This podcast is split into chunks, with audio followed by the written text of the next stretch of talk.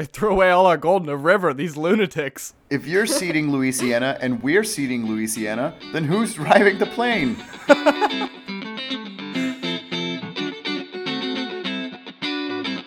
Ladies and gentlemen, welcome to Unbelievable.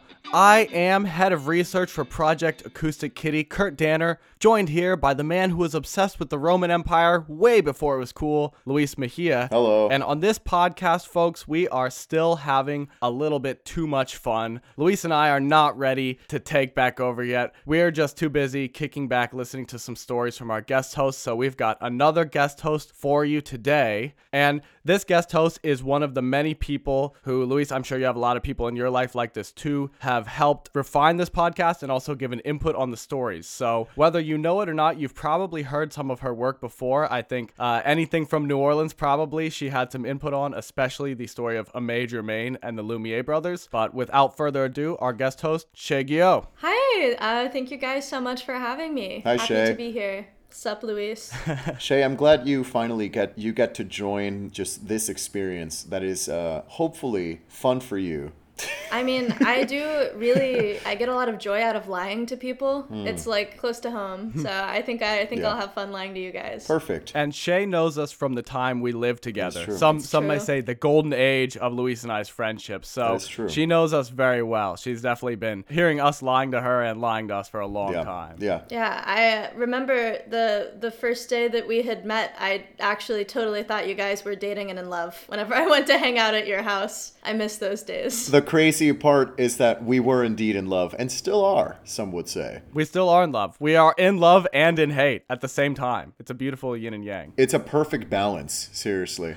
Yeah. well, with that gorgeous love hate relationship that uh, you've put in display, Shea, that I'm glad that you've been a part of for these last couple of years. Mm, a spectator too. Yeah, that's true. And much like you've been a spectator to our love story, today we will get to be spectators to the stories you'll tell us today. So let's go ahead and get started. Shea, are you ready? I absolutely am not ready.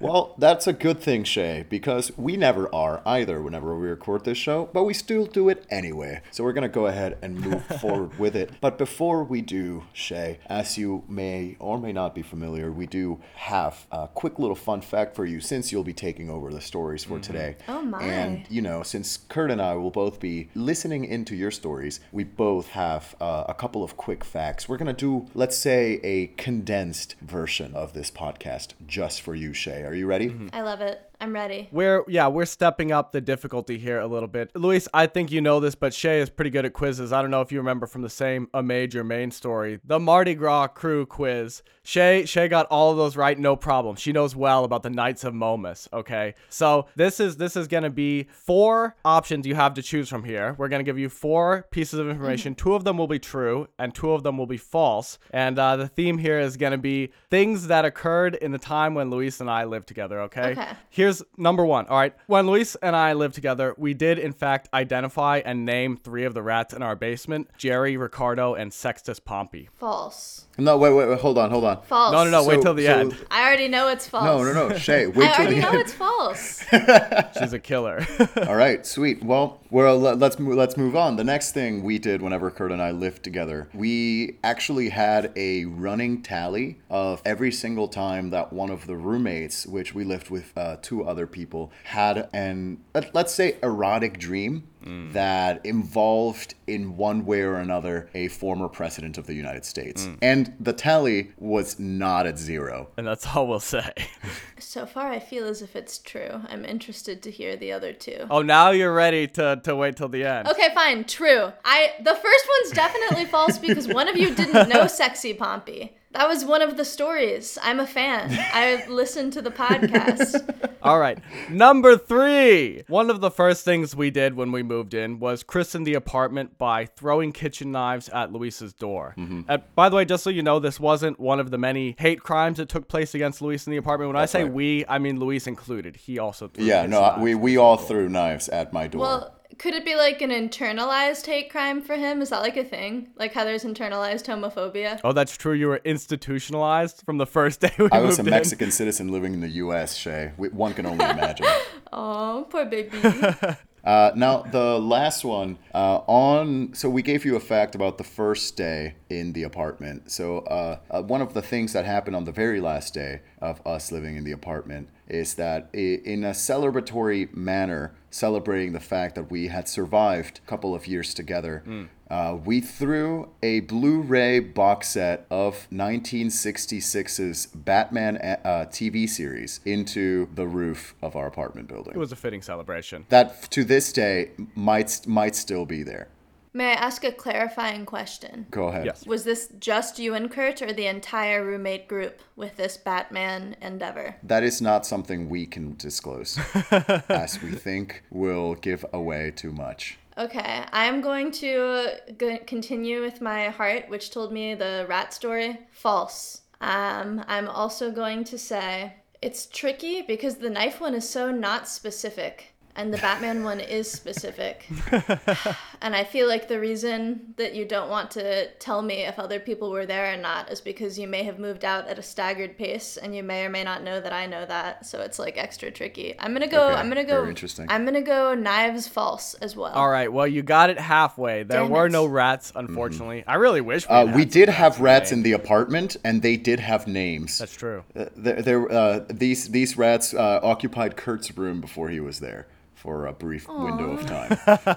Um, they did have names. Oh, the former But tenants. you're right. Sextus Pompey was a name that Kurt did not know prior to this podcast. I ain't no rookie. So we did, in fact, christen the apartment by throwing knives uh, at Luis's door. Yeah. However, we did not have a tally of erotic dreams about presidents. Although that's not to say that we didn't have any. We just didn't have that right. tally.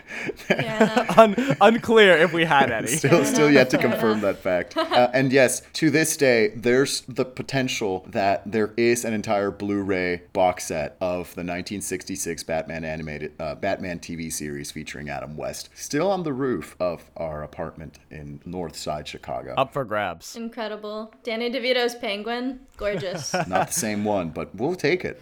On that note, Shea, do you have a couple stories for us? Maybe true, I perchance false. absolutely do have a couple of stories for you guys. I'm kind of I'm kind of doing this thing where I copy Luis. Oh. He always loves to tell stories about Mexico, about where he's from. Oh no. So I'm greatest country gonna on tell earth. us. I'm gonna tell. You're telling stories about Mexico too? I'm telling stories about Louisiana. No, about where Oh. I'm from. I'm telling Very Louisiana stories. I'm telling really like greater New Orleans area stories. Mm-hmm. But other other parts of Louisiana come and go. Um, so we're we're taking it down to the southeast today. Ooh. So I'm just gonna get right into it. Yeah. Little background info for the boys at home, just to just to have some dates in our heads so we can like kind of move with the story, knowing who owns Louisiana at what points, because it kind of got passed around a lot uh, as a colonial territory. Um, Louisiana was founded as a French colony in 1699, but New Orleans was not founded until 1718 uh, as the territory's capital, and then the colony was ceded to Spain in 1762. Bad move. So Spain owns it. Spain always gets Yeah. ceded too.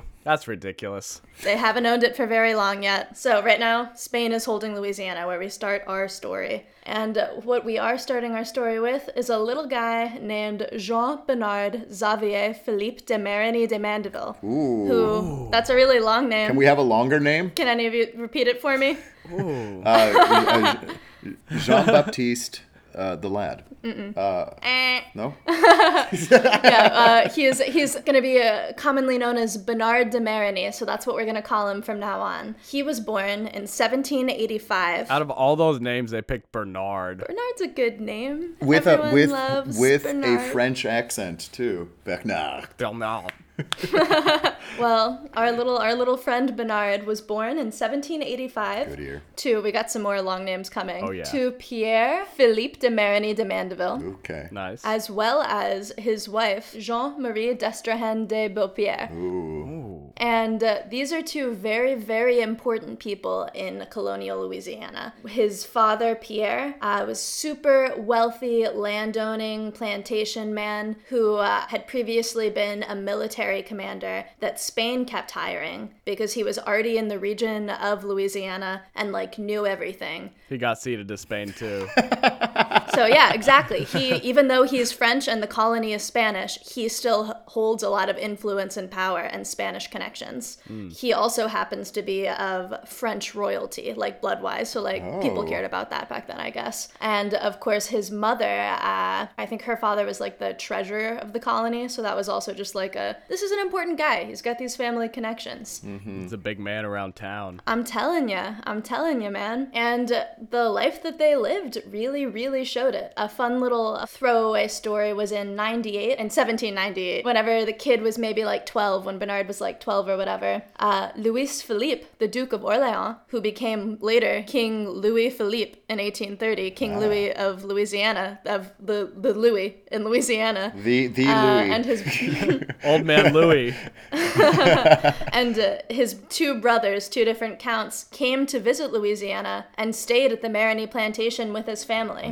Um, and by all accounts, they were very lavishly entertained. And they came here, by the way, to borrow money from this guy. Like, this guy is Nice. so Nice. rolling in cash, Mr. Pierre de Marigny, that the literal king of France shows up to be like, Can I have some of this, perhaps? That's ridiculous. It's kind of awesome. and uh, they have a great time. Uh, one story recounts that special gold dinnerware was made for the occasion of the Duke of Orleans' visit and uh, was thrown into the river afterwards because my they God. said it would never be worthy of being used again. so they've got money, they're throwing it at the soon to be King of France, they're throwing it into the river in the form of like golden forks, I guess. Man, but quick quick side note, if you if you hate the French and the rich, this story is for you. You know, speaking of, of Luis always talking about Mexico, it just has me thinking like the beginning of Europeans arriving on this continent is like, you think killing everyone might get us a little more gold? And now, like, not even that much later, they're like, yeah, we made these gold forks, throw them in the river. Yeah, guys, we didn't even want it, guys. Yikes. Sorry, uh, Sacre Bleu. Sacre gold. so that was cool. They're living it up. They're having a good time. But, you know, like, oop, bummer alert. Year 1800 hits and Papa Pierre is dead. He dies. Oh no. Oh, no. Yeah, it's it's a bummer, and this is leaving 15-year-old Bernard as one of the wealthiest men in the entire world. Oh, God. He is like like Oh, it is an insane amount of money. This kid is rolling in it, and like that would be cool if you weren't grappling with like the death of your father. His mom had already died, but it didn't really say anything about how. So orphan. Well, she didn't have any money, so. That's yeah, so so, true. she doesn't get mentioned in this story. Sorry, guys. So true. Boo women's rights. Boo women. But yeah, so like it would be cool to Cut be like out, suddenly the richest kid on the planet.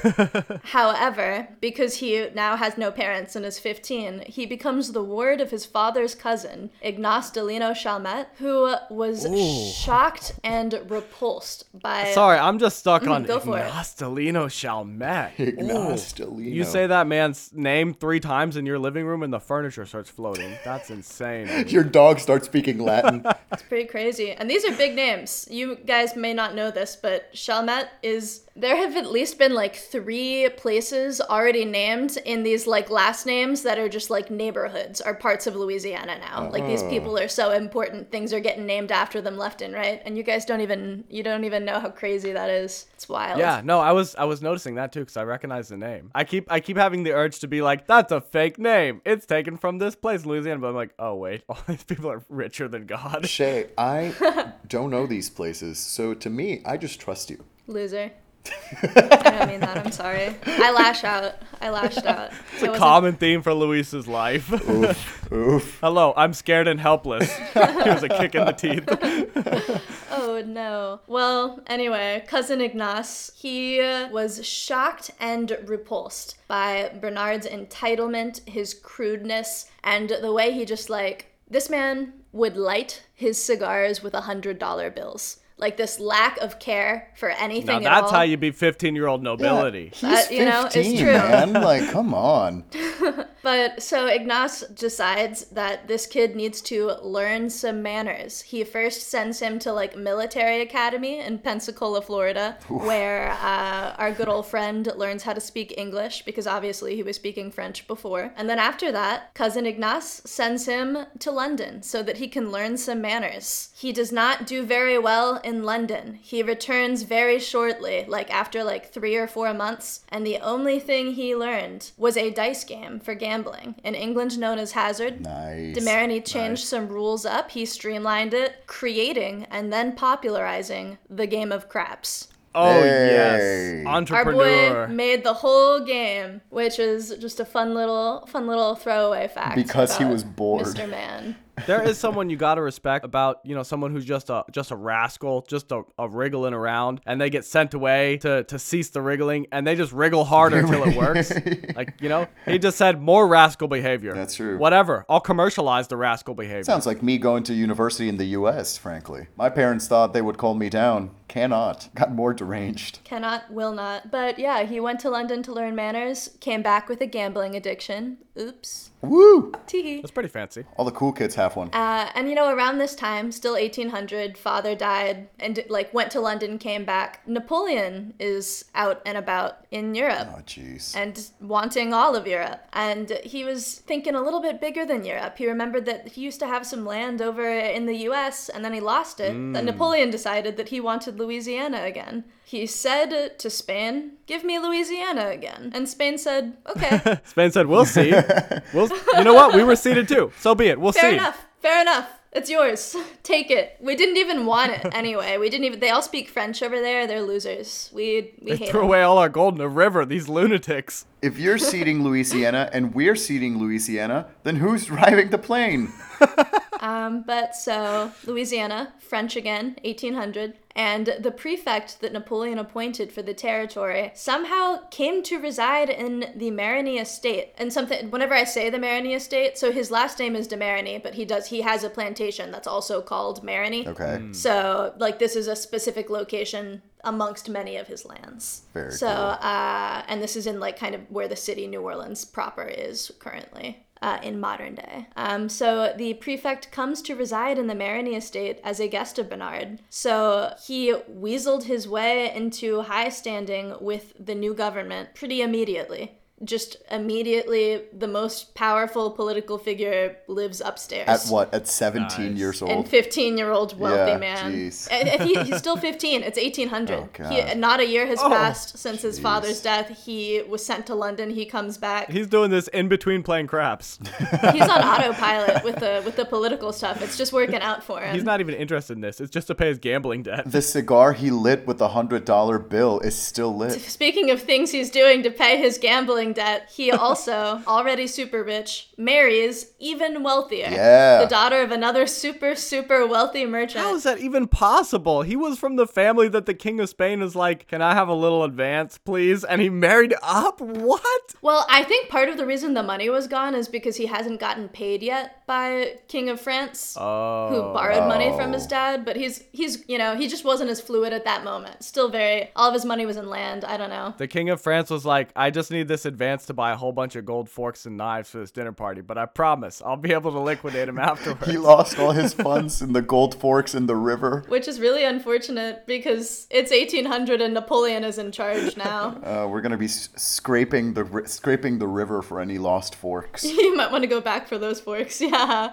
So he's marrying rich. He's got the most powerful man in New Orleans living upstairs in his house. He is just like, it seems almost by accident, stumbling into more money and power. And he is not even like 20 years old at this point. But French rule was, or French rule the second, Electric was very short in Louisiana at this point. Because in 1803, Napoleon said, Don't want it. I don't want Louisiana anymore. and he sold it to Thomas Jefferson for a cool 15 million. That's so French of him to just change his mind and be like, you know what, vibes? Not feeling this territory. Nah, Not into it. too humid.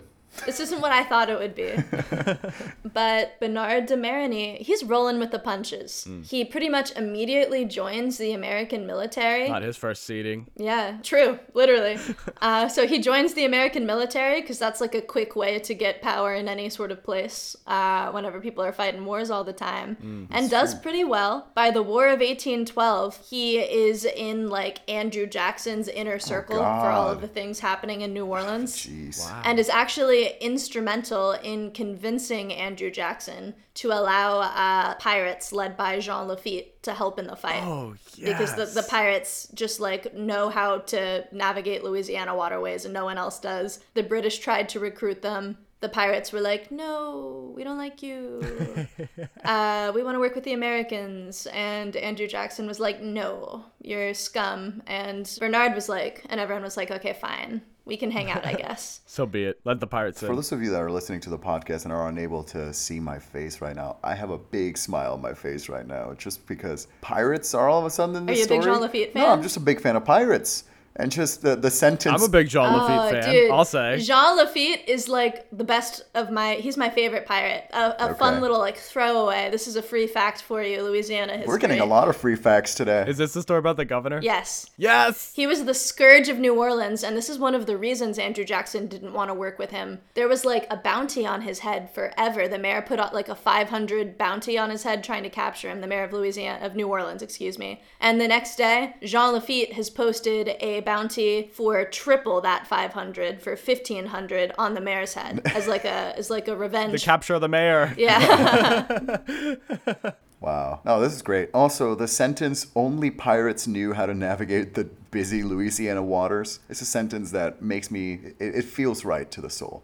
So It's thank yeah, you. it's true. They were very, very, they were very clever little sailors. But so 1812 comes and goes. Of course, this the fight itself was actually in 1814, the Battle of New Orleans, but it's the War of 1812. And our good old friend Bernard de Marigny has managed to really like set himself up for a successful political career as kind of a war hero. And so he kind of goes for it. There's no more war. Louisiana is American. Cool. Everyone's happy about that, except for this like one little awkward thing that's happening wherein a bunch of Americans are moving to Louisiana because uh, Mississippi River Delta, all of this trade, lots of money to Wait a be made. minute. We didn't agree to this. Who allowed this? Who let this happen? That's kind of how they feel because uh, everyone who was already there and has been living there forever, you know, they speak French. Louisiana was French. They use Napoleonic code. They don't use common law. They don't have all of this like American culture. They're they're very specifically different. And all of the Anglo Anglo Saxons moving in are saying you need to speak English now. It was so appetizing to fight the British. No one had considered they'd have to deal with Americans afterwards.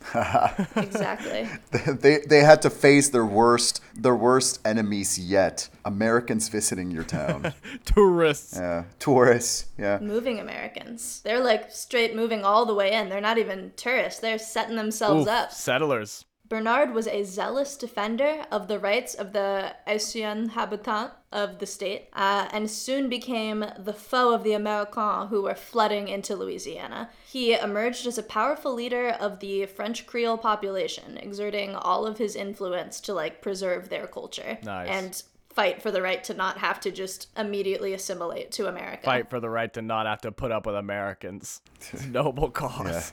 Yeah. I'll stand to that. and he would get so so angry and heated about it he was he was a bit of a dueler he liked to duel people Yeah. there wasn't i couldn't find many accounts of like a bunch of people he had succeeded in duels with but it seemed like he really liked to ask people to duel That would be me. That would so be me. It's like, do you want to duel? yeah.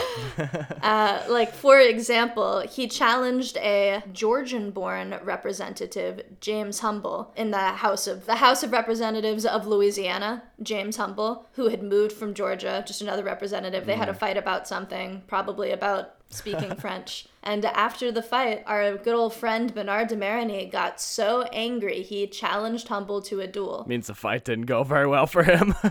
Yeah, probably right. Humble yeah. didn't want to. He thought the dueling was stupid, but a friend convinced him that refusing would ruin him politically and socially because it was just a completely different climate than he was used to in Georgia. So he replied to uh, Bernard de Marigny's challenge with, uh, and this is like a literal his his verbatim words: "I accept your challenge, and in the exercise of my privilege, I stipulate that the duel shall take place in Lake Pontchartrain in six feet of water, sledgehammers to be used as weapons."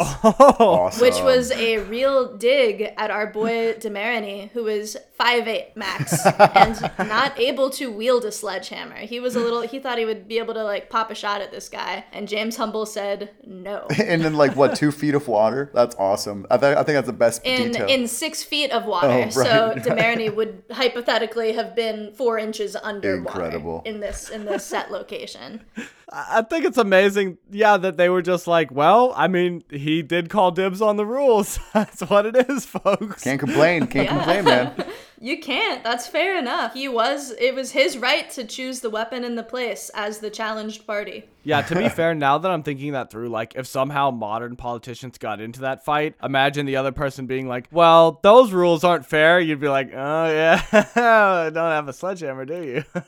Yeah, but all that to say, our good old friend Bernard de Marigny cared a lot about the French. Uh, and French rights, uh, French Ugh. rights, French rights, French Creole rights. In 1822, the Supreme Court of Louisiana ruled that all process verbals of family meetings written in French were null and void. So, like, basically, like a lot of stuff that was already established, already in the books, already like law for people, or like safe, couldn't be used anymore if it was in French. Redo it has to be English, uh, which was like a real blow to the French Creole population, many of whom don't speak English as of yet. They didn't have uh, the privileges that de Marigny had to like travel and learn the language. So that's like that's really serious. Yeah. Bernard de elected was elected that year to the president of the state senate, and he sponsored legislation known as the French Bill to combat this. This would permit the continued use of French in legal documents, uh, and it passed the House and Senate with overwhelming majorities.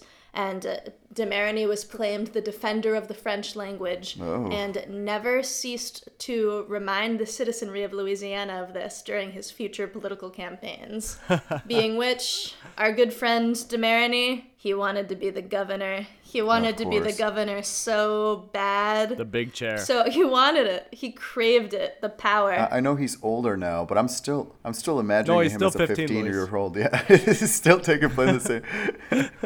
the cigar is still lit, Luis. the cigar is still going strong. Almost 40. Oh, okay.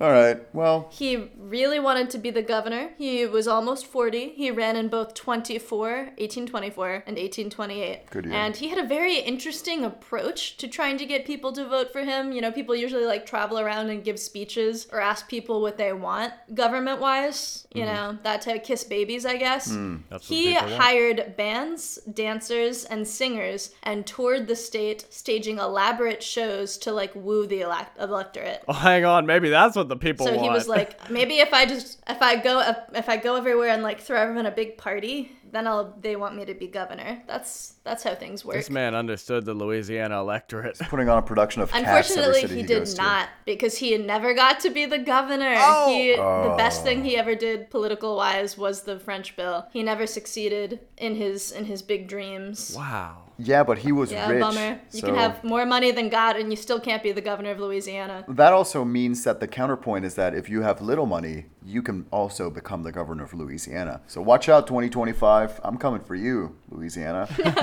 I just feel like, man, maybe this guy chose the wrong life path. Like, I think when he invented craps, he had like hero or villain, you know, fork in the road. I just feel like he was in like Dusko Popov territory. You know, he was messing around in Europe, he was gambling, he was way richer than he knew what to do with. Super lucky. He lived in a time before cocaine was readily available to him. Mm. He could have, he could have been a real, a real. I mean, he could have wriggled all the way on. Don't you worry about that because his political aspirations were only a small facet of his of his existence. oh, that was just that was his That was his one dream that I guess was never realized. The one that got away. Right, yeah. He did most of his business in land development. Uh, as I mentioned before, he had the Marigny plantation, which is in where New Orleans proper is now. And he uh, created the Marigny neighborhood of New Orleans by dividing this property into many parcels and like selling it off to people uh, to pay off his ever growing gambling debts. Come Oopsies. on now. And uh, because of this, because he basically like designed one of the major neighborhoods of the city, he got to name all of the streets, and uh, he is behind a lot of the like fanciful, like crazy, silly little names uh, of streets in New Orleans. That's awesome. Like Aw. abundance, peace, uh, history, poets, piety, Frenchmen, great men, good children, desire, pleasure. Duels. Hang And on, go back to Pleasure. Street, What's going on on Pleasure. Street? Oh, dude, there's a Desire Street, there's a Hope Street, there's a Love Street, there's a Pleasure Street. But why is Pleasure Street so close to Good Children Street? That's bad, guys. Oh no. What's going on at the intersection of pleasure and piety? Oh, Nothing good. That's your opinion, Luis. There were actually also there were like a bunch of churches on Crap Street, and they didn't want to be like the Crap Street churches anymore, so Oh. they got the they got the street changed. I forget to what. It's a good I band feel like maybe Um, the but- churches should have moved. You know, Street, they were throwing the dice there first. I don't Crab know. Street Churches? That's pretty good. But so he was he was still doing some fun things. He was also the guy who popularized horse racing in Louisiana. Hey. Uh, he created the Louisiana Fairgrounds, uh, started breeding horses. Man, this guy really deserved to be governor. I'm telling you, he's got the spirit. And so he brought another way to gamble for himself because he liked gambling on horses. But everyone else gets to do it too. That's fun. He founded the city of Mandeville, which I happen to be from. It's uh there's this big old lake, the Pontchartrain, the Pontchartrain of the duel that could have happened with sledgehammers. Oh, yeah. Um, and New Orleans is on the south side of it, and Mandeville is on the north side of it. And he said that he founded it because he wanted the land for hunting, but it's not in like history documents or anything. But it's like pretty understood that the reason my city, Mandeville, was founded is because the wealthy men of New Orleans would keep their mistresses there Ooh. like they would they would keep houses in in Mandeville and Covington for the mistresses to stay in so they could just drive across the lake and hang out with them. That's Aw, where ye old Pleasure Street cul-de-sac is. Oh yeah. exactly, exactly that. Marigny also uh, funded the first organized New Orleans Mardi Gras celebration in 1833. this man deserved to be governor. I'm telling you, I'm telling you. And it's what he did that uh, many other krewes like based their whole their whole plans on was his initial idea and how he executed it. But yeah, uh, our boy uh, Bernard de Marigny basically just kind of spent his life gambling, getting really drunk, buying and selling land, wishing he was the governor of Louisiana. he did eventually lose his fortune with gambling, and then like a I don't remember exactly the specifics, but in like the 1840s to 50s, like land just became a lot less valuable for a second, and this man just bought so much land all of the time, and suddenly no one wants it, and that was like a bummer for him. Uh, so he like lost his fortune and died impoverished in 1868, buried in St. Louis Number One Cemetery in New Orleans. If you ever just want to like go hang out there, I guess. Did he did he get married or have children? He so all? he married that first wife. Um, the rich gal. Yeah. not a lot was known about her. He married a second wife who he really, really loved. He thought she was like the coolest, and I don't remember her details very much, but I do know he wanted, whenever she died, to bury her next to his old like family home. And he had sold it at that point, and they wouldn't let him bury Oh. the body there. Oh, like poor to guy. like next to where the rest of his family was because he was already too poor. I know that he had children, but I don't know much about them. I don't know, in fact, anything about them except for the fact that they exist. So he basically blew the whole fortune then. Oh, absolutely. he was burning hot, man. He had a lot of cigars to light. Lots of cigars to light, lots of gold forks to throw into the river. the brightest stars burn the quickest.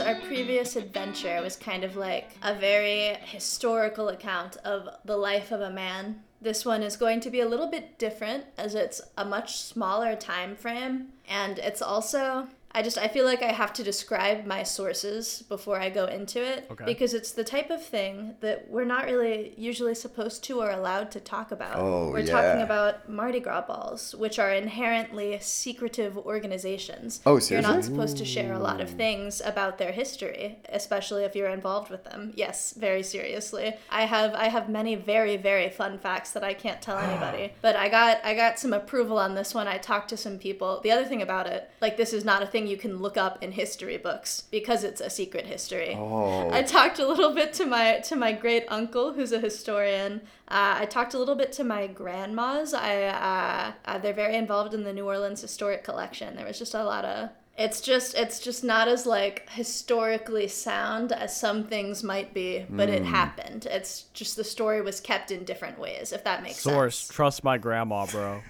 No, it's there are a bunch of accounts in it, but it's just like uh, Mardi Gras balls are like secret organizations. You're not supposed to say the name of like the secret club that it like they'll have a, a nom de plume. Uh, their histories are secret. You're not supposed to talk about who was members of what. It's very against the rules, even if it was this far away. And we'll be talking about a few names, so that's just like a little. So since since you may be revealing some semi-sensitive information, Shea, do you want to go on the record now and say like you're not planning any big trip? You would never kill yourself in police custody. Absolutely. Although all of these names are people who are long dead, so it would be very impressive if they were able to come after You me. got to watch out, dude. The Knights of Momus still a powerful organization. The shadowy hand running our government. I'm government. telling you, man. Are we are we about to like say like some information that has never been said before and reveal it on this podcast? Now that's unbelievable. Um, definitely, yeah, and That's probably uh, we're gonna get pretty in depth about how Mardi Gras culture works. You which can't find I this don't content think is anywhere something else, that you find exactly, exactly. This one goes out to Exactly you, that. all of our five listeners. So, as mentioned before, uh, Mardi Gras parades and balls started in New Orleans in 1833 with people like our good old friend Bernard de Marigny, who was, of course, a French Creole, which was kind of the elite of the elite of the city. And they, of course, being French, were Catholic. And I'm gonna I'm gonna stop the record for just a second because I've been saying the term French Creole a lot, and I'm not sure if you know what that means. The word Creole is used in a lot of different contexts around the world. There are three different ethnic groups in French Louisiana as a colony. There were uh, the Cajuns, who live in West Louisiana, the French Creoles, who are around New Orleans, and the Acadians are the farming people who came down from Canada, down the Mississippi, and like settled around there, but weren't in like the city proper. Mm. So French Creole was the term that any like French person would use to refer to someone who was like just basically born in Louisiana in the New Orleans area, and that's just what that meant. Mm. So whenever I say that, that's what I'm talking about specifically. So the French Creole were kind of the elite of the elite of the city, and of course they were Catholic. The people who weren't Catholic were all of those new Americans who were coming to New oh. Orleans No. after that Louisiana Boo. purchase. Someone should put a violent stop to this. to all of those to all of those those Protestants coming in from All the from wasps. from who knows where. Oh my god. I'm telling you. Now you have to learn what a homeowners association is. It sucks. Uh, the Protestants and the Catholics historically were not friends. What? Historically, we're not having a good time. I need I need to send some letters apologizing. Protestants historically not invited to my Catholic fifth birthday party. Actually, like yeah, pretty much. This one goes out to all of Shea's Protestant friends, aka none. The Catholics would the the French Creole who were Catholic. One of the ways they would be like, "We don't like you guys," is they wouldn't welcome them into high society. That's a Uh, classic. they wouldn't Scandal. let them come to the cool things. They wouldn't hang out with them. Basically, they uh, they wouldn't touch them with a ten foot pole. So all of these, you know, like new money, uh, no family name people who were just moving into New Orleans and we're Protestant we're getting a little fed up with the French Creole superiority aspect of the New Orleans social scene. And by the 1850s, they decided, fine, like we can't hang out with you guys in your own special clubs. We're gonna make our own, I guess. I, you guys suck. So a group of gentlemen decided to start their own secret club, inspired by the Mardi Gras mystique that did exist in New Orleans. But this one would be theirs, and they would get to do Mardi Gras themselves because they never got to do it before because they weren't allowed to be in the clubs. It was it going to be like this is one that we're going to let everyone in, or is it like this is just for us? Like, would they have let a French Creole person into their Mardi Gras club? I really, really doubt it because none of them would have hung out. It, it definitely didn't come up because of reasons we'll hear soon enough. But I to to to give even like more of a taste, like some of these founding members, uh, their names: Samuel Manning Todd from Utica, New York. What a bad name. Uh, let's uh, Frank Shaw Jr. also from Go from back New to York. the French names. yeah, What's come going on. on, here? Yeah, listen. I'm t- so like they're they're all just like super super like Anglo-Saxon. These aren't French. These people aren't from here. They're all they moved from different places. This just this is something totally new to them. But they say we want to do Mardi Gras too. We have money. We want to spend it. We want to be part of this. Mm. We want to be part of this city. And so they form the Mystic Krewe of Comus. Which is actually one of the longest running Mardi Gras organizations, still going today. Whoa. So founded in 1857. Uh, it's not parading anymore, but it still does have its balls. It's always a good sign. Uh, and is like a very, very prestigious organization. One Mardi Gras historian describes the mystic krewe of Comus's creation in New Orleans thusly It was Comus who, in 1857, saved and transformed the dying flame of the old Creole carnival with his enchanter's cup. It was Comus who introduced torchlit processions and thematic floats to Mardi Gras, and it was Comus who ritually closed and still closes the most cherished festivities of New Orleans with splendor and pomp. Comus's first night parade, replete with torches, which later became known as flambeaux, marching bands, and rolling floats, was wildly popular with carnival revelers. So popular was the first Comus parade that the prospect of its second one attracted, for the first time, thousands of out of town visitors to New Orleans for the carnival celebration. So they really they revolutionized stuff. This is a, a tale as old as time. The Protestants show up from Utica, incorporate tiki torches into the festivities. Everybody loves it. It's a new idea. Everyone goes wild. Everyone goes wild. yeah. What are the French Creoles' thoughts on all this? Oh, trust me, we're getting there. we do have a little bit more background to go through for the things to make sense. So, uh, Mardi Gras is like a whole season. It builds up to Mardi Gras, translates to Fat Tuesday, which is always the Tuesday uh, right before Ash Wednesday when the Lenten season starts. It's tied to the like Catholic calendar because Louisiana is Catholic. Sorry, Protestants. Don't make the rules.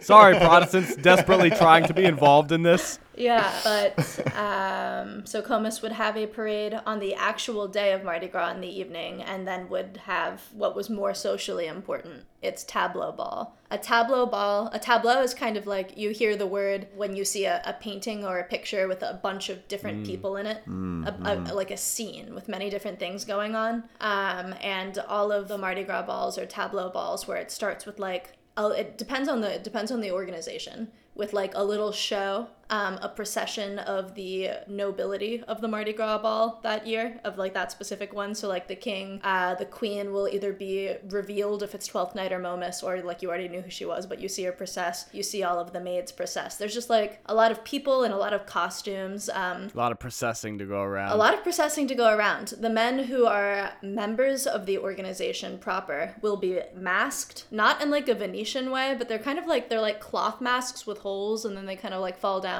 Um, and it's it's very uh, Very birth of a nation. I don't know. It's like really special if you get to be one of the maskers. Everyone knows that like you're in the group, uh, and people who aren't masked and just like were invited will be in their like formal wear. But so like they're costumey, they're like doing a show, they're like presenting. It's like a whole song and dance. And again, the parade is to show off to everybody. Look at us, we're doing this fun thing. But it's the ball that everybody cares about. Don't get it twisted. I will. Ne- I never get my balls twisted. Thank God. Do not worry, Shea. I hate that I know he's lying.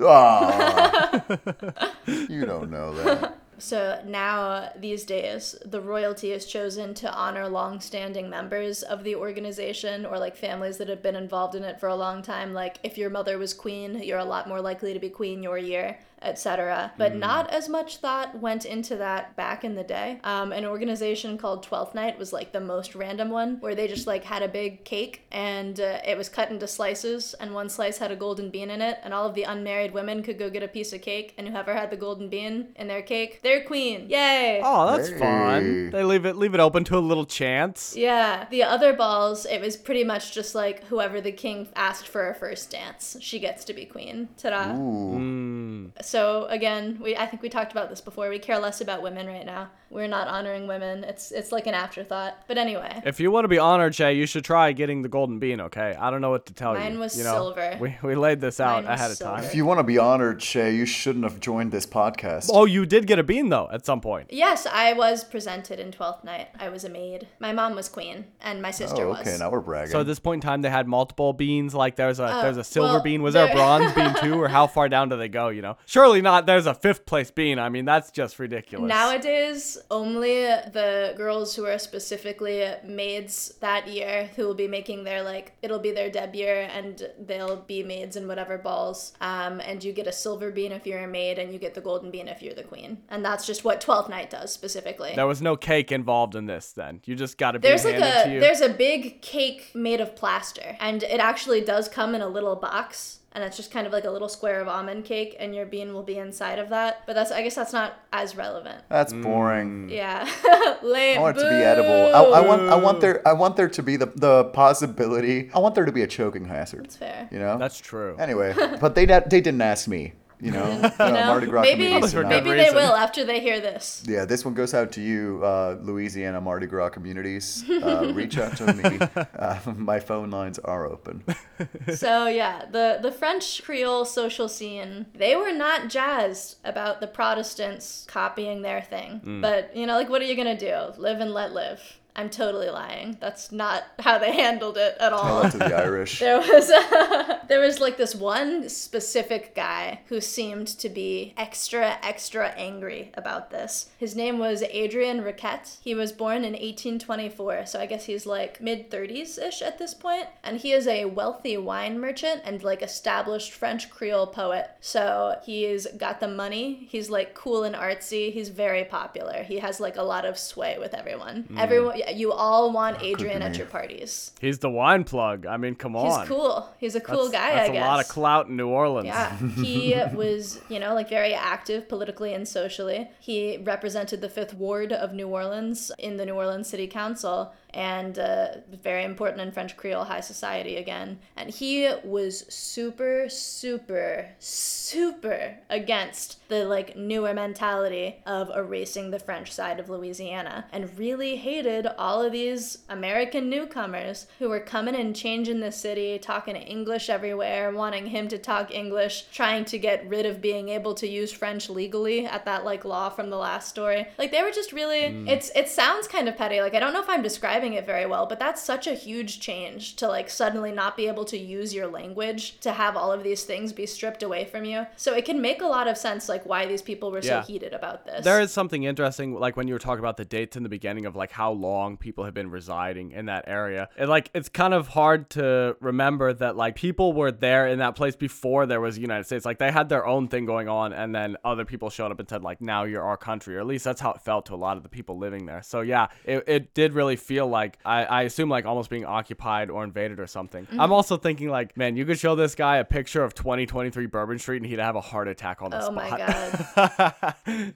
Kurt, I, I, I, I just want to make a quick comment here. I never hear you making these sorts of reflections about outsiders coming in, potential takeovers of your, your, your homeland, really. I never hear you have these sorts of thoughts and comments when we're talking about indigenous people of Mesoamerica, Kurt. Just putting it out there. But now that now all of a sudden we've got European Americans on here, I don't know, Kurt. Seems fishy to me. Is is that true? Because I think I think I talked quite a bit about it in our in our water episode, Luis. But I will also pause it. Don't you have some German ancestry? How'd they end up over there?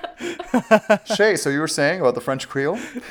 well, I was talking about our, our good of the French Creole friend, Adrian Riquette. And he found the mystic krewe of Comus to be a cheap imitation of the traditions he held sacred of his culture. Like, these people are just showing up and doing the things that he does, that they all do, just like looking at it and copying it whenever this isn't part of their lifestyle, this isn't part of their tradition, is I think like more against their religion. Because Mardi Gras was still like you get crazy drunk and you live in a bunch of excess before Lent. I, I don't know much about Protestants, but I feel like that's like, I feel like they're a little stricter than that. Yeah, we just feel guilty mostly. Yeah, it's Mm. it, it's it's a big Catholic thing. The the sins of the flesh. Mm-hmm. I think you know Catholics more more into that generally. Love that. Love that. but so he was just like not into this. Vibes. And after the like the rumor mill started talking about this new krewe that was gonna parade this Mardi Gras and whatever, Adrian was like he was so catty about it. He would like leave restaurants and he would get everyone to leave with him or he would like leave plays or whatever if any of these guys showed up and he like knew that they were part of it and would try to punish any events or any restaurants, etc., that would let these people come in. He's playing hardball. Literally, he would be like, "Nobody go to this restaurant. Don't eat there anymore. Nobody go to like don't don't go to plays with this actor. Don't do this. Don't do that." Uh, and there was even like there was an account of one of the guys, Frank Shaw Jr.,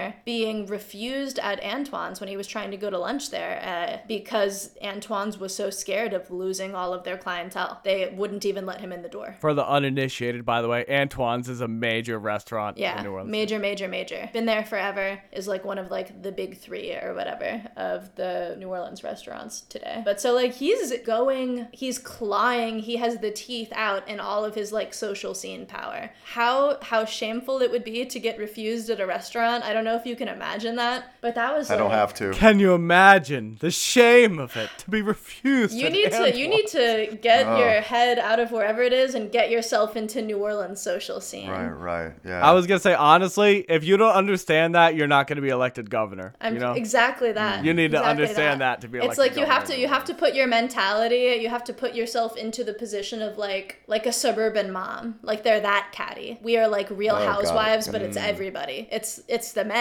really. It- it's mm-hmm. it's Real Housewives, but everyone has more money than God. yes. So it's real housewives. Okay. Imagine, imagine French society, but with the audacity of a suburban mom who's on the homeowners association. I mean, True.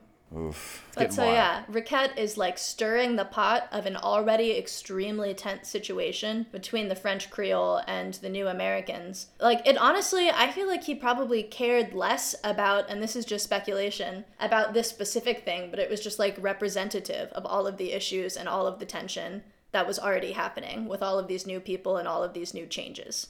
But he's very, very upset. He's stirring the pot. Tension is rising. And the worst affront of all, Comus's tableau ball is scheduled for the like they're parading and their ball is at the same time as the ball that all of the French Creole will be going to, which was Orphix, uh, which currently at this point in time, 1850s, is like the cool, cool ball that gets to happen on Mardi Gras. No other ball happens at the same time. No other parades happen at the same time because everybody who's anybody is going to Orphix. Except all of a sudden, now there's a new thing happening at the same time. The nerve of these people. No way. The nerve of these new Americans. they're playing games. That is that is such a catty thing to do to schedule things at the same time. You know, I think it is interesting that both of these stories are about like not necessarily revolution, but a way of one culture pushing back or pushing against another culture. And the first one's more like physical action, and the second one's more like taking social action. Because you know, I think for a long time, probably like you were saying, there was people who were trying to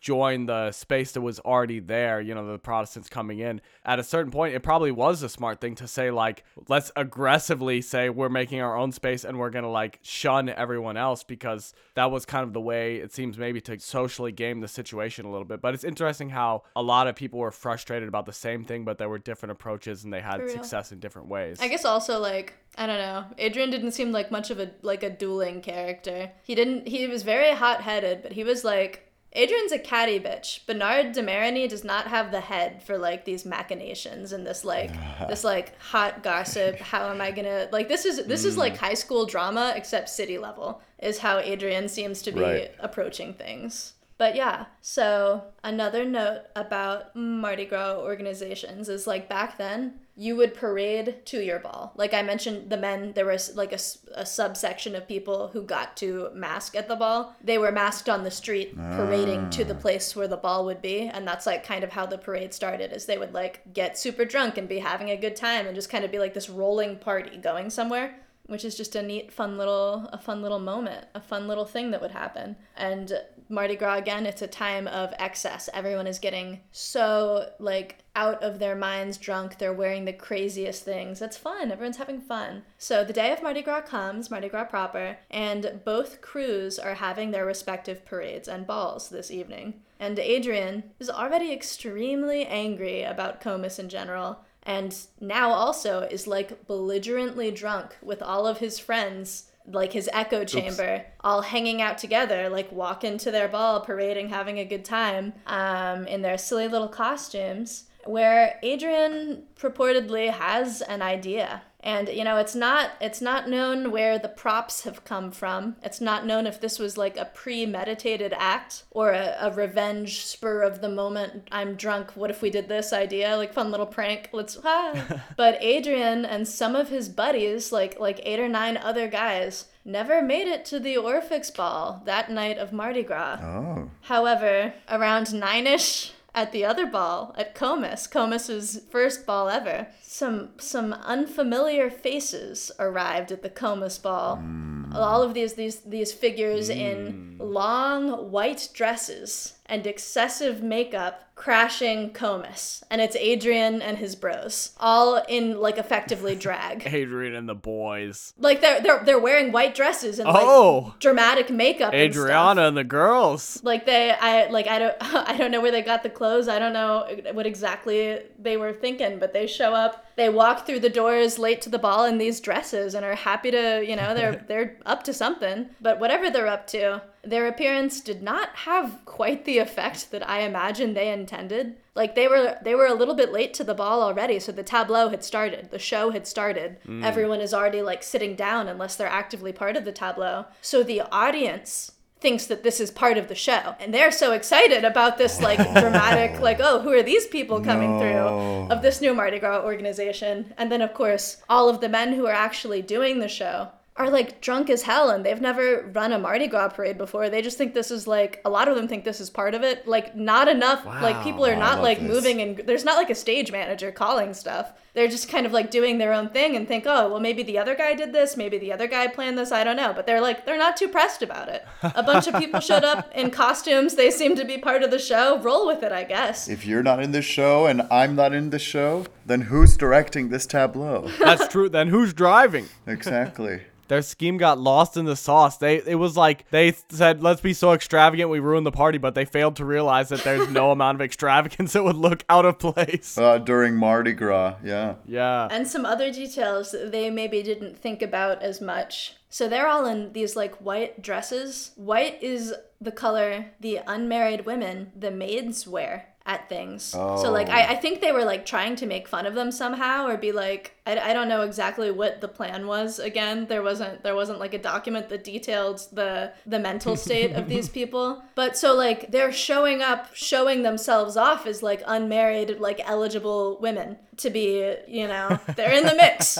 Um, awesome. this is so cool. This is incredible. The results of this scheme not expected, but welcome. They they totally just everyone at Comus thought they were part of the tableau. They uh, were probably doing like a Greco-Roman thing because that's usually how they started. Is you'd do like images from like paintings or from myth stories or whatever. And so like one account was like I thought they were the nine muses in this like dramatic makeup and blah blah blah. Nowadays it's usually like political stuff and they can be really confusing actually. But like back then they were a little classier, I guess. But so these guys show up and everybody loves it. Everybody is eating it up. They think that this is the best. And uh, the muses, our nine muse friends, uh, are our crashers. They didn't really, they didn't know what to do about that. They were kind of also like in the moment, deer, deer in the lights. they showed up there. Things are happening differently than they thought that they would, and they did not know what to do about it, and are kind of like frozen almost until the king of Comus that year, Comus himself, Samuel Manning. Old man Comus. Old man Comus, Samuel Manning, actually asks one of these men to be his first dance, thinking it was like a woman in her oh. dramatic Mardi Gras costume and the oh. makeup. So that that would effectively make this guy the first queen of Comus. Ah. Oh yeah, it's getting fruity. it's getting so Amazing. like absolutely crazy fruity. of course, that did not happen that way. It didn't it didn't work out that way because this guy did not accept the dance. Coward. this- Coward. Come on. Yeah, I know. It is it's very sad. I wish the story had went differently. At this point, Adrian is kind of like he's out of his fog. He's like, "Okay, it's time for action. This is not working the way that I thought it would. All of my boys are a little bit confused. My boys are getting hit on. my boys are getting hit on. This is Yeah, not we're being prank. flirted left and right. this is not the prank that I thought it would be. And so he and his boys, who have been like probably roaring drunk since 10 in the morning, just end up like jumping one of the maskers who's right there. like they say, this isn't going the way I thought. I'm not ready to confront like maybe like being queer in any capacity. Let's do something really masculine and let's fight Beat him up. and they try to start a big old brawl. Um, I guess they might have given it to that guy really good, but there's only like nine of them, nine or ten, I don't know, and they're like super drunk and they're surrounded by a whole ballroom full of people. Things do not go that well for Adrian and his boys after the fight starts. Yeah, surely. Yeah, everyone is okay. No one is no one is no one is dead, I guess. But it did not happen the way they thought that it would. But you know what? They did after starting the fight, like pretty successfully ruin the show and really embarrass Comus because he tried to ask a dude to dance with him. It was like a like that would have been very that was just it was not what he expected. So that was like a bit embarrassing. So Adrian did kind of get what he wanted, but also got his ass kicked. And actually, uh, this is so terrible. A lot of the French Creole would like tease these men later, like this year, whenever they would see them on the street by offering their hands to be kissed. Like whenever they would see them, like the greeting that you might give a woman. So like they were like, "You see me as a lady, like I'm like I'm what you want," like to to all those Protestants, and I guess that really made him angry, but tough. I'd, ki- I'd, ki- I'd kiss the hand. I feel like that's the best That's how you approach to win. it. You That's how you actually win. go go in all the way. I feel like you know the okay, like the King of Momus freaked out about this. Then they should make some sort of you know procedure in the future. Like Luis, consider this: what if they have like a chair that's got the hole cut in the bottom of it, and they put yeah, you know the Queen yeah. of Momus up on there, and then everybody, all the partygoers go underneath like London Bridge style. You know, One by one, I yeah. mean, if it's good enough for the Vatican, it's good enough for the Knights of Momus. I and think. you know what does the Vatican share with uh, the Louisiana? Catholic. So That's so true. You know, the Queen of Momus does not have testicles, therefore they do not hang well. perfect. Hopefully. Thank God. On a good year, you know. Lots of balls in Louisiana. This is making sure that there's one less pair of balls. well spoken. So true. Well So said. true. Thanks, guys. Our lines are open, Knights of Momus. Call. So overall, our friend Adrian did get what he wanted and like got to cause his scene or whatever at the first Comus ball. But you know what? I hate to I hate to say it. You know, the Protestants and the those dirty Americans totally won. First of all, Oh, Comus lasted way longer than the krewe Adrian was in at that like the Orphix. Aw. Like Orphix lost. That does not exist. That is that is dead, dead, dead. Hmm. And the krewe of Comus is one of the like, if not the like longest running Mardi Gras organization to exist. Honestly, I feel like they had a big flaw in their plan by accidentally making the Comus party like the greatest party ever. You know, their, their scheme made a scene, and also, like, that had to be the best party for everyone, right? I mean, everyone would have been talking about Comus, not about whatever the heck happened at Orphix. So that's true. Like wherever there's drama, wherever there's a scene, that's good. We're still talking about that party. We're talking about Comus right now. No press is bad press, and Adrian did true. not get that. You know, he was a poet. He wasn't. He wasn't a press secretary, I guess. Hmm. So I would say Comus won. I mean, like, look at me speaking English right now and not French. Oops. Ta-da! Those are my stories. Richer than God Playboy versus Mardi Gras.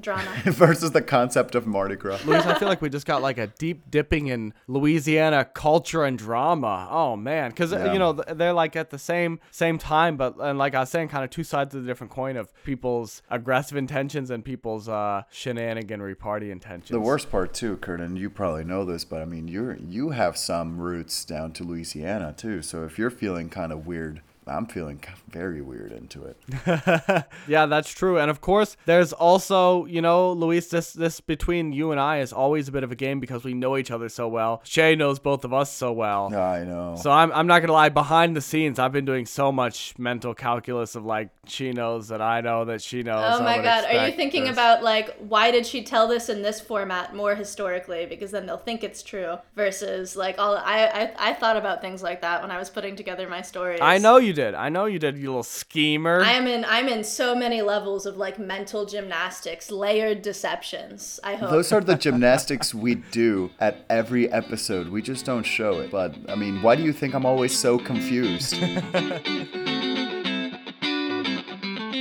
Shea has has definitely brought her own smoke and mirrors, uh, her own supply of smoke and mirrors. And yeah, we've we've really got our work cut out for us, Luis. I think. let's not dilly dally much further and let's go to our favorite. And it's going to be a really not favorite part of this show today. And that is Deliberation. Yeah. Yeah, we've got our we've got our work cut out for us, Luis. Do we? Oh man. Okay. Do you do you have I- any I'm thoughts? feeling like we have to cut up a whole lot, and uh, I'm not looking forward to it. Yeah, that's that's what I'm saying. It's it's it's a big task. What do you think? Uh, right. Well, Shea actually, like, I, I can tell Shea has listened to this podcast and you talk to, to her about our format because, Shea, I swear, you know how I like a story about a person. And I like mm. our stories about people and their big money moves and their big lives. And then oftentimes, whenever there's stories that don't involve people, I kind of check out from the very beginning. And you've pulled that right now, right? So are you just saying that you didn't like the second story and you checked out the whole time? Go back to the tape. Listen, that I did not speak much. Nah, just kidding. Uh, but I'm just saying. I think I think you're you're playing into that, right? Because the first story seems like exactly the type of guy that you w- want me to empathize with, and he is. Like I hear him going to a place to learn, not learning and inventing a vice, and then going back and and doing that. I'm like, yes, yes, that that Sign me up. yeah, it's like I want that life of being rich, having my vice, helping out my local community, and then dying in poverty. Like yeah, that's you can be you can be a gambler, a playboy, and you can be an activist. and so that's what makes it that's what makes it very appealing to me. Now, your knowledge of Louisiana and your knowledge of Louisiana culture generally is is what adds a, a whole lot of sprinkling of truth or, or at least believability to this story, which I hate that I'm like I, I I find myself not being able to lean onto one story or the other. But considering that I know I love stories about specific people that caused that did a lot of change, whether that's good or bad, this seems to to tick all the boxes that I really enjoy. And, it, and it's it's it seems too good to be true in my brain. Even though he seemed to have like a bit of a low key life. I don't know. I'm, I'm finding hesitation there. I, I know, I know what you're saying, Luis. Because I'll, I'll even do you one better. That I think the first story where we're kind of talking about this guy's life, and you know, he has multiple different flavors in here of rascal running for governor. He's like playing his role as nobility. I think that's also definitely a story that Shea would really like. But I think that she knows that we mm. would know that. So that that's why I'm kind of stuck in this circle of like that's the you know, I'm, I'm thinking like the first stories we kind of made up where you would like, it would be a story that would be a little bit happier world or a little bit too random coincidence to, to be true in real life. You know, I know that's a story that's really Yeah. appetizing to Shea, but also she's a long listener of our podcast. So maybe that's complete bait. Maybe she knows specifically that we would find this other story where it's kind of feels more like an outline of uh, a historical time period, different people, different events, and there's kind of different things that tangentially actually interact with it That, that that's the story that feels more true. So i'm really going in circles you know? I was really hoping that your scared chihuahua brain would like reach for one of the stories and i could just jump on that and blame you for wrong. My outside but yeah but i'm i'm yeah. gonna be honest. I'm i'm really uh i'm in the soup about it. No, and and and you see, Kurt, what what both of these stories have got going for them is that and and and I don't mean this in a in a bad way, Shea, but they they're both kind of uneventful, right? Like with the first story, starts off very strong, then okay, he tries to become governor, mm. doesn't, dies poor, right? And it's just like, oh, okay, it's just this, Yeah. this other guy. The other story, it's just like, oh, not not much happened. Mm-hmm. It's just a, an event. Yeah. But I, but that's what's tripping me up a lot because it's one of these stories like we always say it almost seems like the most quotidian, the most regular day sounding stories Yeah. are the ones that are the most unbelievable and the most uh, likely to be true but both of these have that Yeah. You know, not to get too meta, but that's that is something uh, kind of an interesting calculation that goes into it sometimes of, you know, sometimes you'll pick two stories that seem fairly believable and real to life. Sometimes you'll pick two stories that seem like they must both be false, and sometimes you'll do one and one kind of baiting the other person to pick one. Yeah. And again, since I know Shea has listened to a lot of this podcast, I I I really think that it could be any of them. Yeah. You know, I- this reminds me a lot of when I told you the story, Luis, of the Sadie, this convention center somewhere in Ohio that hosted a bunch of different random acts and conventions. Yeah. And one of the things you said was that you really could see me having so much fun. I keep thinking about all the names in the long list of these these French nobility people, with the long names, uh, you know, Bernard and his father and stuff, that I can really see Shea having a lot of fun coming up with those names. Yeah. I don't know. You know, I'll be honest. I really feel like Yeah. I could be getting giga brained right now, but I think just based on that, I'm gonna have to go with. I'm not believing in Bernard. I, I don't think there was was Bernard plus his other six names richer than God inventing craps. You know what, Kurt? As you're as you're saying that, I got to thinking because the second story has a very big, just kind of like Shakespeare comedy twist. And they're like, "Oh, they're women. Everyone thinks they're women." Hmm. it's very sitcom Yeah. and and now thinking back at that, I'm like, I'm thinking that you just wanted to write something silly like this. And but I was I was leaning towards the Bernard story being fake, and all of a sudden I'm leaning towards the other story being fake. So what do we do, Kurt? I mean, we can we can choose different ones. Is this might be the first time we've disagreed, but go ahead, Luis. This this is a podcast born out of competition. well, in that case, Kurt, you've made your choice. Bernard is fake. yeah, that's correct. All right. Well, I'll make my choice. Bernard is real. Wow. And uh, please, Shea, come up to us and and shoot us in the back of the neck. End our pain. I am here to announce that Jean Bernard Xavier Philippe de Marigny de Mandeville is in fact real. oh, Real man.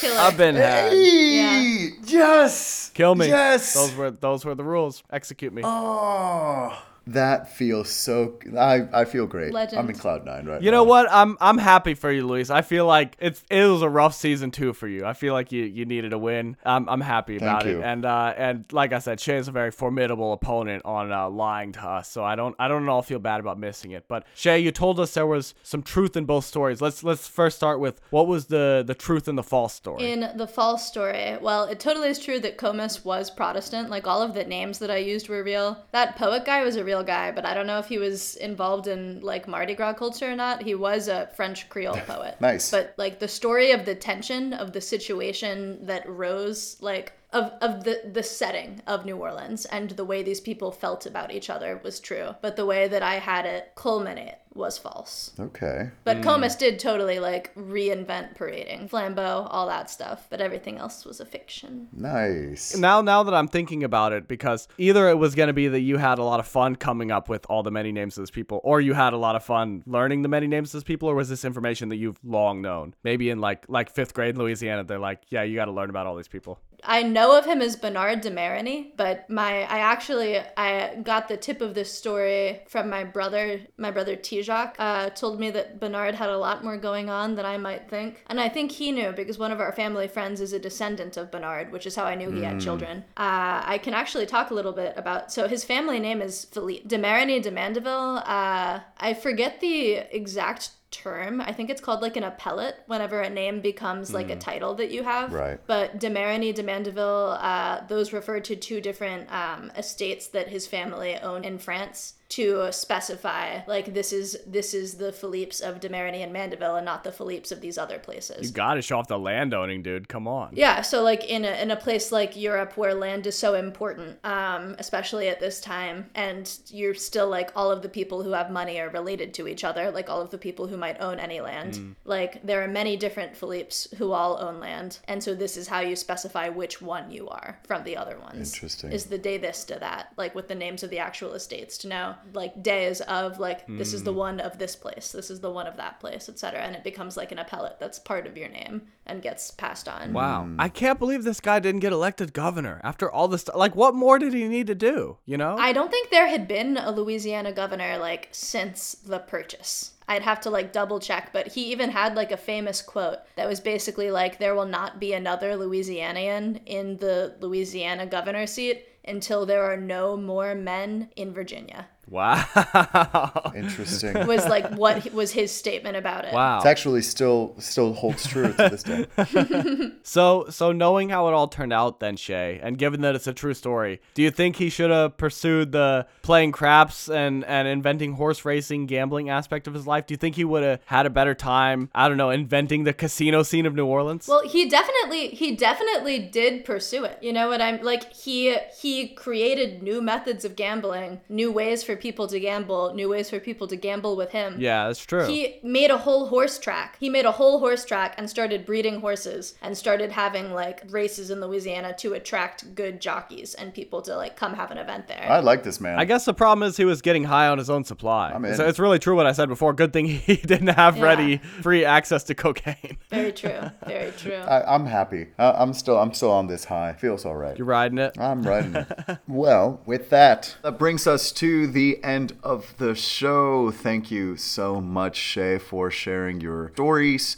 Did you get them right? Did you get them wrong? Are you going to be celebrating like I am right now? Because I'll be celebrating for a good long while after this because of this mm. victory. And laugh in the face of Kurt. Aw. Please let us know, whatever the case is. If you want to make fun of Kurt directly, you can find us on social media. We are at Unbelievable Pod, that's on Instagram, and on Twitter, we are at Unbelievable PC. You can find us wherever you find your podcast, and now also broadcasting on 88.7 FM WLUW Oh, yeah. through Chicago airwaves. So stay tuned to that every Sunday at 11 a.m. If you want to leave a review, do so. If you don't, okay. So be it. Do you? We'll live with that. So thank you once again so much, Shea, for coming on to the show. I hope you had some fun. We certainly did. Thank you so much for having me. I love talking about Louisiana. Great place. Big thank you to Shea. Big thank you to all our listeners. And remember, everyone, if you're gonna try to crash a Mardi Gras ball, don't be fruity about it. It'll backfire. Bye,